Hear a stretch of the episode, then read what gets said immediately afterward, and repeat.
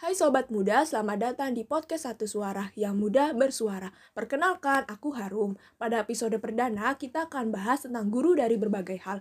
Sekarang aku tidak sendiri. Di sebelah aku ada seorang pelajar yang akan berbagi pengalamannya selama dia duduk di bangku sekolah. Yuk perkenalan dulu. Halo Sobat Muda semua, aku kasih, aku akan uh, menemani untuk bincang-bincang sore di podcast perdana Satu Suara. Bagaimana kabarnya? Baik, alhamdulillah. Sekarang masih pelajar atau udah kerja? Uh, masih kuliah. Tapi. Oh kuliah. Iya. Sebelumnya kasih ini suka baca buku ya? Iya suka. Kira-kira ada nggak sih buku yang begitu berkesan? Apalagi sekarang kan kita akan bahas tentang guru. Gitu. Paling berkesan sebenarnya saya suka sekali uh, buku Andrea Hirata. Nah kebetulan buku yang terbarunya itu judulnya Guru Aini itu menceritakan tentang guru.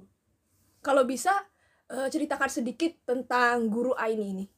Ya, jadi sebenarnya kalau yang suka ngikutin uh, buku-bukunya Andrea Hirata tahu ya kalau misalnya buku Guru Aini itu merupakan prequel dari buku sebelumnya orang-orang biasa.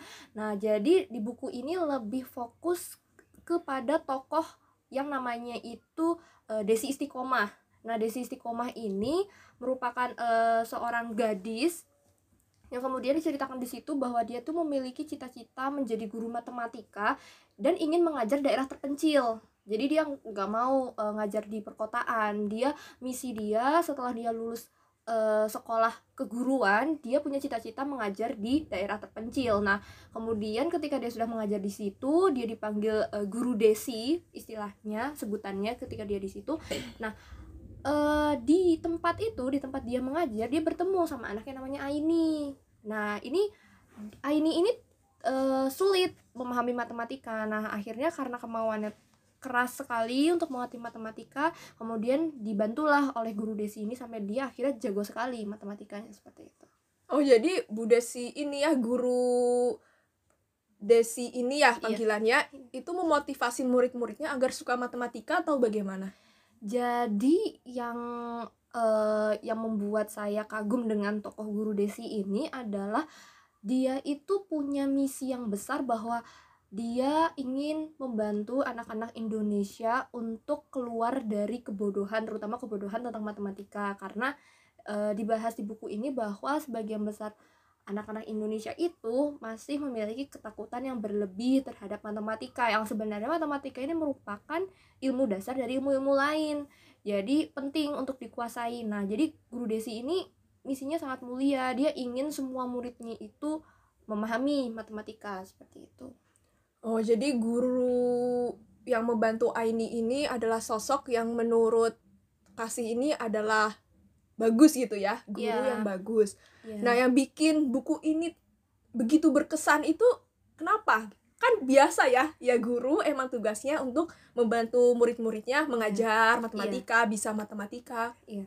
sebenarnya kalau misalkan dilihat-lihat mungkin bagi ya terutama bagi yang suka baca buku profesi guru ini tidak hanya diangkat di novel guru Aini tapi juga di beberapa novel lain tapi yang bikin novel ini berkesan itu karena uh, penulisnya itu menggambarkan sosok guru Desi ini dengan sifat-sifat yang khas yang bikin kita itu terpikat dengan pesona-pesona dia yang unik. Nah, si guru Desi ini meskipun dia idealis, kemudian visioner, dia punya uh, mimpi yang besar untuk mencerdaskan murid-muridnya, tapi dia itu tidak lepas dari sifat-sifat uh, guru pada umumnya yang kesel kalau muridnya diajarin nggak bisa-bisa, kemudian yang tegas, yang tidak uh, memberikan toleransi terhadap kecurangan, tapi di satu sisi beliau juga masih menunjukkan uh, sisi-sisi afeksi atau sisi kasih sayang terhadap uh, murid-muridnya. Dan beliau ini punya apa ya punya kekhasan dalam bertindak dalam bertutur kata itu sih yang bikin bukunya berkesan bagaimana penulis itu menggambarkan sosok guru yang sebenarnya dibilang ideal itu enggak karena tokohnya itu bukan tokoh yang sempurna tapi berkesan aja gitu. Guru Desi ini. Berbicara mengenai guru Desi ya sebagai gurunya Aini gitu yang kata kasih tadi bercerita kalau di bukunya Andrea Hirata ini mencerminkan guru yang memiliki tutur kata yang sopan asik lah istilahnya. Yang pada akhirnya ya murid-murid juga enggan sama beliau. Nah berbicara mengenai guru nih kasih kan pernah menjadi pelajar kan? Ya. Siapa guru yang menurutmu paling inspiratif dan kenapa? Guru paling inspiratif yang masih diingat dari sampai sekarang itu waktu SMA itu uh, guru biologi. Jadi beliau tuh ngajar kelas 2 uh, eh, ya ngajar kelas 11 ya berarti waktu itu ngajar biologi. Nah yang bikin berkesan dan inspiratif itu karena beliau itu dekat dengan murid-muridnya. Maksudnya beliau itu bisa uh, dekat dengan muridnya tapi muridnya itu tetap uh, menghormati beliau. Jadi tidak kemudian muridnya itu se seenaknya karena dekat dengan beliau enggak. Tapi uh, kita masih hormat kepada beliau dan beliau itu suka uh, memberikan nasihat-nasihat di beberapa apa di sela-sela beliau memaparkan materi. Kayak misalkan salah satu yang paling berkesan untuk saya itu adalah bagaimana beliau uh, mengatakan kepada murid-muridnya untuk menuntut ilmu bukan hanya karena mengejar nilai bagus atau mengejar peringkat satu tapi untuk beribadah dan untuk uh, menjadikan diri kita lebih bermanfaat dengan ilmu yang kita punya.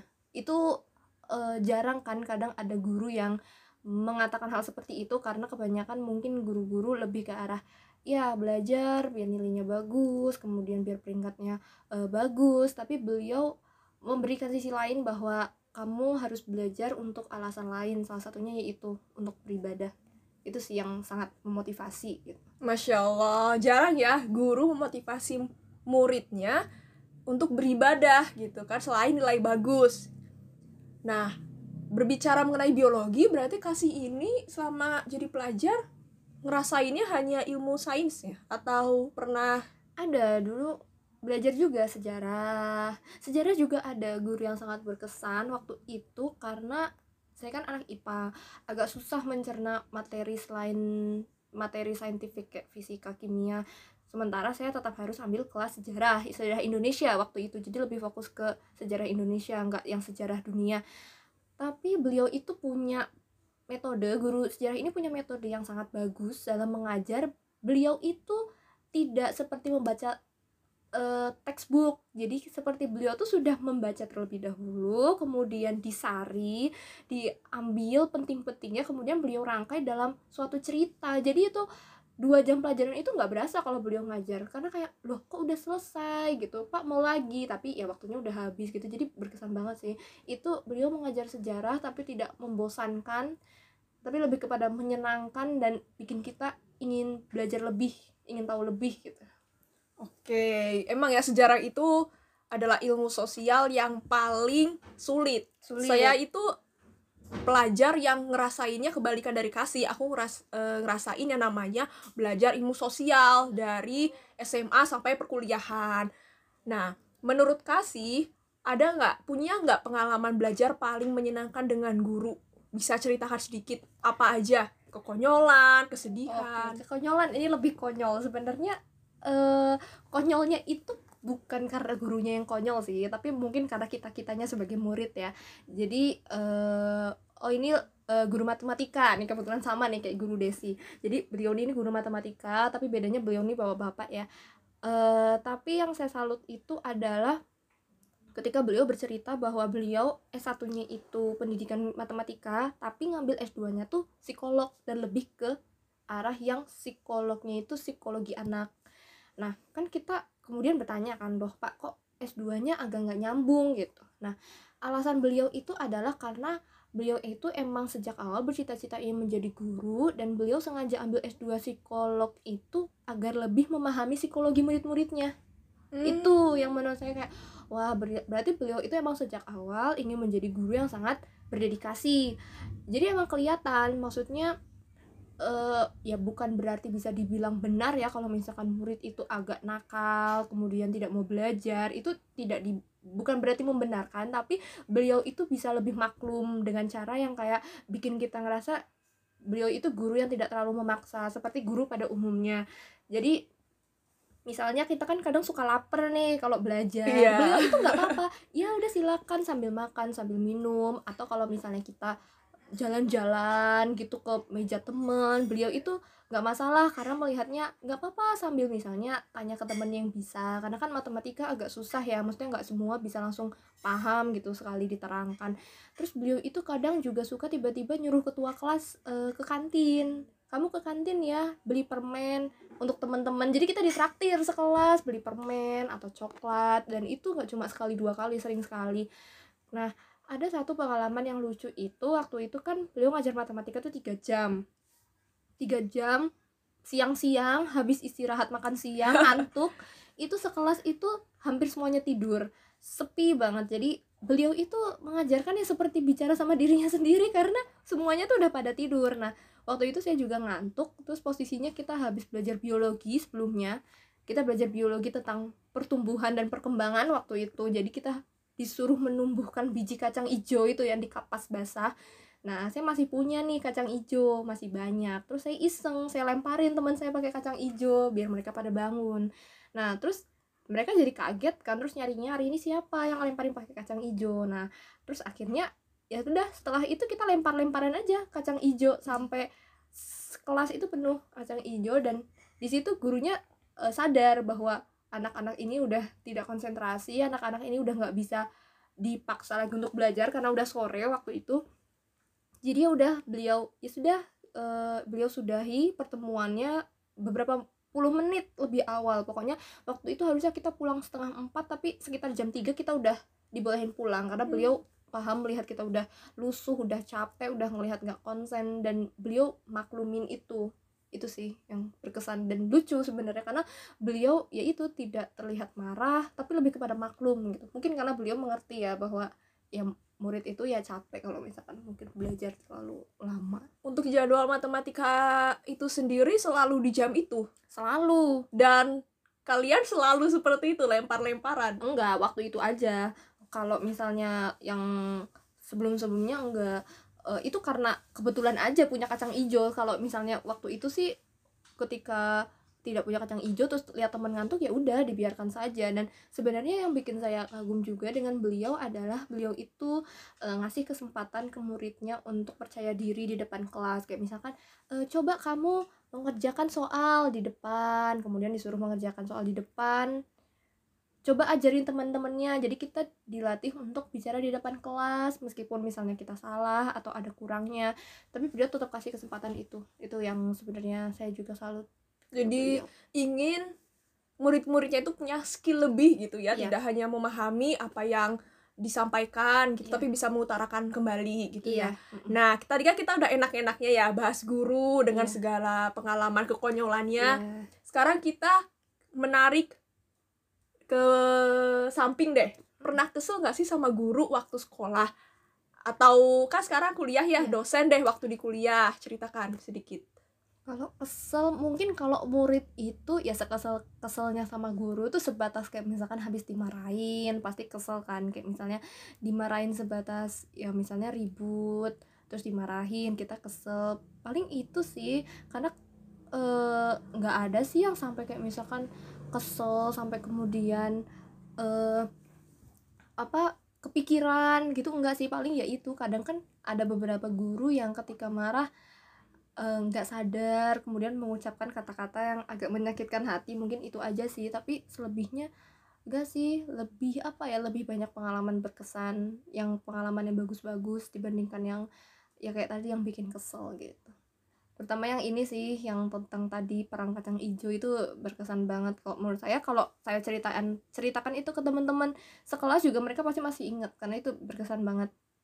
Nah ini kan kita sebagai murid nih menganggap itu lumrah kan? Ya kita melihat guru kita waktu itu seperti uh, apa rumah rumrah saja murid-muridnya seperti itu. Nah kalau Kak Harum ini kan guru udah pernah ngajar pasti. Kalau dapat murid kayak kita nih Harum lagi ngajar terus kita main sendiri main kacang hijau atau main apa itu gimana pernah atau pengalaman PPL ya waktu jadi kan kita kalau jurusan pendidikan diharuskan untuk ngambil PPL sebagai yeah. mata kuliah gitu yeah.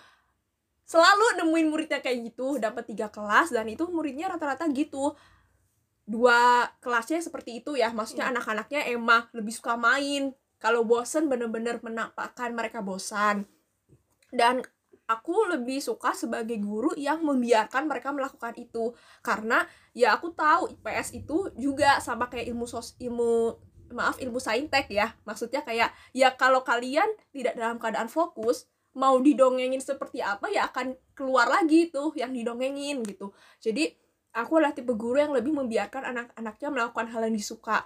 Tapi tetap tugas dikerjakan dan ketika saya lagi menyampaikan mendengarkan gitu ada saat di mana aku bersikap tegas dan ada waktu juga ketika aku bersikap santai.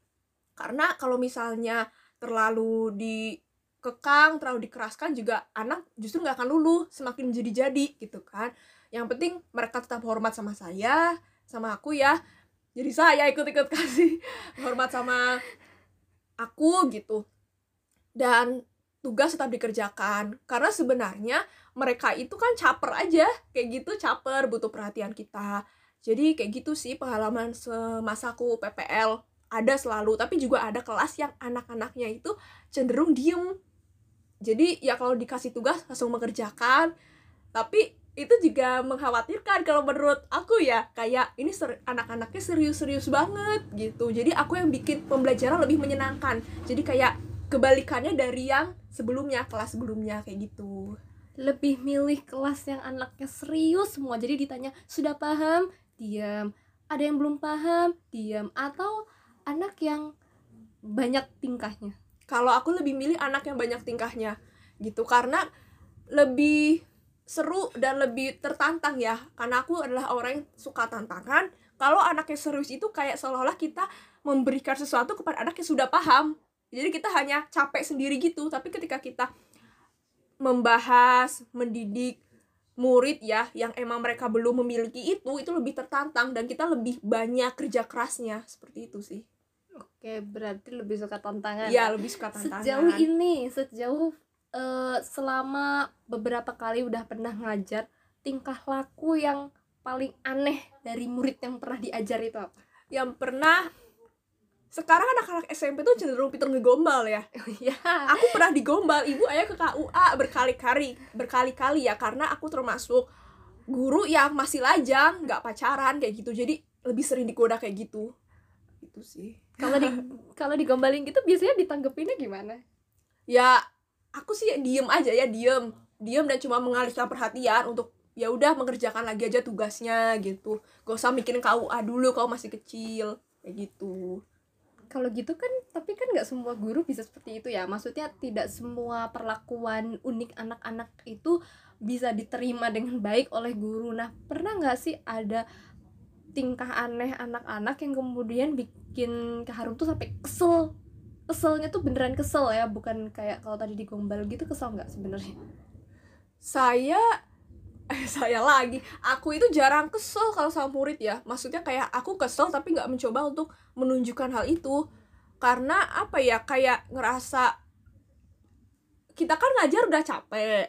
Kesel tambah menguras energi. Jadi sebisa mungkin apa yang anak lakuin tuh aku terima terus ya aku hadapi aja gitu. Karena semakin kita buahkan energi nanti mengajarnya gak maksimal jadi gitu ya taktiknya ya iya taktiknya ya, gitu. ya dibiarkan saja diterima kemudian ya sudah dibiarkan apa adanya. Nanti selanjutnya kita lihat kembali kan sebagai bahan evaluasi hari ini dia kayak gini besoknya gimana.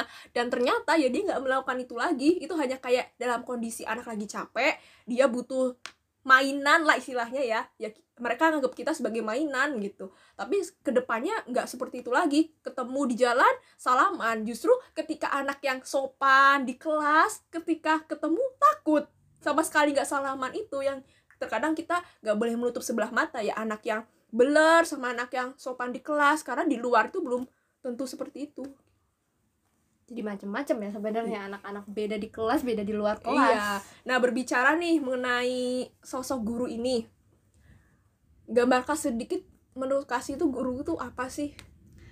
Guru kan kalau kita dulu diajarin di sekolah guru adalah orang tua di sekolah gitu kan sebenarnya. Uh, sebenarnya bisa dibilang benar kalau saya sih setuju sekali ya kalau misalkan guru di, uh, dianggap orang tua di sekolah. Karena kan kalau misalkan kita lihat kebanyakan sekolah sekarang itu kan uh, pulangnya sore. Jadi bisa hampir lebih dari 10 jam anak itu habiskan di sekolah. Nah itulah yang menjadikan peran guru itu semakin penting apalagi di zaman sekarang. Jadi kalau saya sih melihatnya mungkin ada orang yang memandang guru itu hanya sekadar mengajar ya udah mengajarkan satu tambah satu mengajarkan membaca. Tapi kalau saya melihatnya karena guru itu adalah orang tua di sekolah jadi guru itu tidak hanya berperan mencerdaskan muridnya tapi juga berperan dan bertanggung jawab untuk membentuk karakter mereka. Iya setuju. Karena kalau misalnya mengajar semua orang bisa mengajar ya. Kalau yeah. makna pengajar pendidik. Yeah. tapi ketika kita bahas mendidik itu lebih dari itu. Makanya yeah, kenapa betul. tadi yang guru kasih ya yang mengatakan mengajarkan bahwa menuntut ilmu itu untuk ibadah ya. itu merupakan sosok guru masa kini yang sekarang udah jarang ya, ya jadi itu merupakan guru yang harus menjadi panutan guru-guru yang lain ya. seperti itu kan karena emang ketika aku sendiri ya cerita sedikit ketika kuliah di Universitas Pendidikan Indonesia kebanyakan yang aku dapetin ya hanya teori-teori yeah. yang aku sendiri bisa belajar sendiri di buku hmm. ya aku bisa hatam buku-buku bertumbukan hmm. itu dalam waktu satu minggu tanpa guru menjelaskan seperti itu kan cuma emang keterampilan-keterampilan itu yang gak aku dapatkan di buku itu ya kan karena kalau kita hanya membaca tapi kita tidak aksi istilahnya gitu tidak iya. bergerak ya itu hanya sebatas angan-angan aja gitu kita istilahnya kayak kita bermain dengan teori nah kenapa kuliah itu waktu aku kuliah suka dengan dosen yang lebih ke keterampilan? Jadi itu lebih asik ya cenderung nggak ngantuk. Karena ketika kita udah mahasiswa ya apalagi ya kita udah tidak berbicara mengenai teori yang sejelimit itu kita langsung kepada caranya seperti ini gitu. Kan kalau dulu kuliah berarti kan kalau kuliahnya pendidikan berarti kan sudah punya gambaran bahwa saya akan menjadi pendidik bahwa saya akan mengajar di masa depan pasti pernah kepikirkan di awalnya sebelum terjun langsung ke kelas mengajar murid-murid pernah nggak sih kebayang bahwa mengajar itu bisa dalam kondisi yang ideal tapi kemudian kenyataannya tuh beda banget? Kalau misalnya di dunia pendidikan itu ada namanya RPP ya jadi kayak rencana sebelum pembelajaran. Nah kalau misalnya di RPP itu kita adalah instruksi sedetail mungkin, seideal mungkin ya seperti tadi maksud kasih ya. Jadi rancangan itu kita buat seideal mungkin. Tapi ketika di lapangan tidak sedemikian rupa gitu. Itu benar-benar bisa RPP yang udah kita buat untuk beberapa kali pertemuan sama sekali tidak di terapkan. Iya, tidak diterapkan kayak gitu karena tiba-tiba anak yang masuk berapa kelas yang tadi yeah. yang ingin kita berkelompok kan jadi nggak efektif. Yeah. Nah, di situlah guru itu dituntut untuk menjadi RPP berjalan. Jadi dia oh. dengar sigap langsung membaca. Kalau ini kayak cocok pakai metode ini. Jadi harus dinamis berpikir iya harus ya? dinamis kayak gitu. Karena betul tadi ketika kita menerapkan RPP yang seideal itu itu rada rumit gitu rada sulit ya. Karena kita kan adalah pemuda ya sekarang yang kalau kita merencanakan sesuatu proposal aja ya proposal sosial iya kita bikin ini ini ini. Ketika di lapangan kan gak sedemikian juga. Itu yeah. sama seperti guru. Itu yang aku rasain ketika belajar di perkuliahan pendidikan ya.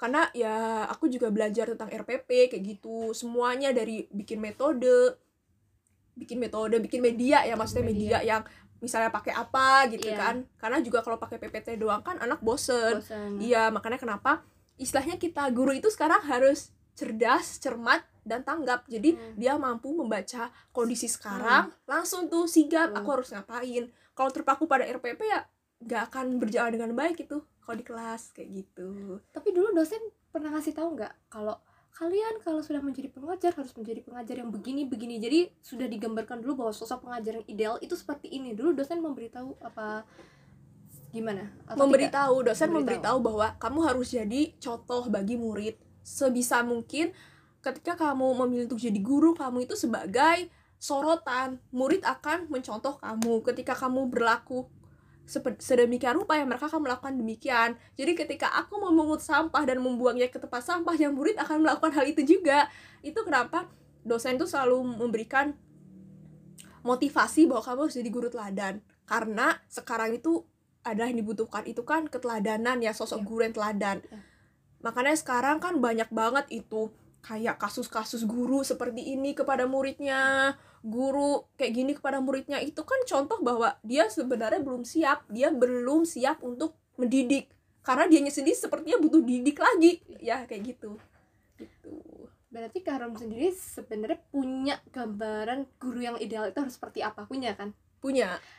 Nah kalau melihat di Indonesia sekarang gurunya seperti ini sudah mendekati definisi ideal seorang guru menurut Kak Harum atau belum? Kalau misalnya mendekati hampir ya, hampir. karena waktu aku juga pernah ikut kajian kependidikan ketemu sama kepala sekolah berprestasi tingkat nasional. Beliau adalah guru sekolah dasar.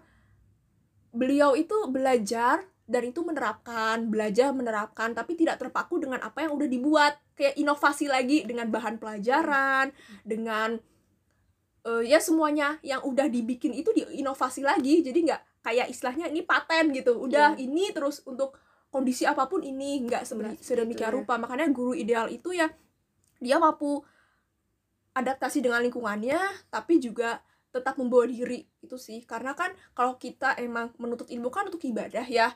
Kalau kita tidak berkah jalannya tidak istilahnya kita tidak melakukannya dengan baik ya kita tidak akan menghasilkan output yang baik istilahnya kan murid itu kan output dari dari kita gitu kan. Ya. seperti itu sih. Kalau tadi kan berarti mendekati ya hampir mendekati. Berarti ada yang harus dibenahi untuk semakin dekat kepada ideal apa aja yang harus kalau untuk semakin dekat adalah kembali lagi ke potensi guru ya. Karena sebetulnya ada bagi ada guru-guru nih ya ada guru-guru. Kalau ketika bilang hampir kan berarti berarti ada guru yang sudah ideal kayak yeah. gitu kan kalau misalnya guru tadi apa pertanyaannya Oh mendekati. Oh yang harus dibenahi itu adalah potensi dia, potensi dan niat kembali gitu. Karena kita itu istilahnya pasti kayak uh, ketika anak melakukan ini ah gurunya ini gitu kan selain orang tua yang disalahkan yeah, ya. Yeah. Nah, itu kenapa ya guru tuh sebisa mungkin harus jadi teladan yang memiliki potensi lebih kan kadang tuh anak tuh lebih dekat ke kita kalau kita punya potensi apa gitu kan. Yeah. Kalau misalnya kita bisa menulis anak juga akan sharing-sharing tentang menulis istilah kita menjadikan diri kita itu dekat dulu sama murid tapi tetap memiliki batasan kita tahu kalau kita guru dia hmm. murid gitu yeah. kan jadi tidak ada lagi tuh kasus-kasus yang kayak di TV-TV ya yeah. guru melakukan ini kepada murid dan sebagainya kayak gitu kita udah cukup padat ya bicara tentang yeah. guru dengan segala pengalamannya kasih, adapun aku yang kuliah di pendidikan dengan segala pengalamannya. Untuk episode perdana ini kita akhiri di sini dulu ya yeah. untuk tentang guru ini bahwa kalau kita berbicara mengenai guru, sosok guru Aini, guru Desi ini sebetulnya ada sekarang. Tapi tidak banyak. Ada beberapa yang emang memiliki potensi sebagai guru teladan, adapun yang belum sama sekali. Itu kembali lagi bagaimana guru mampu membuat dirinya berdaya istilahnya membuat dirinya mampu beradaptasi dengan perkembangan zaman dan tetap memberi motivasi kepada murid bahwa ya kita ini menuntut ilmu itu untuk ibadah. Kalau kita bertujuan ke ibadah pasti akan menghasilkan output yang baik. Kasih terima kasih sudah bermain di satu suara senang sekali bisa berbincang-bincang ya mengenai kasih yang pernah memiliki pengalamannya sebagai pelajar untuk sobat muda selalu tayang, selalu tayang. Selalu pantengin podcast satu suara ya, yang mudah bersuara. bersuara.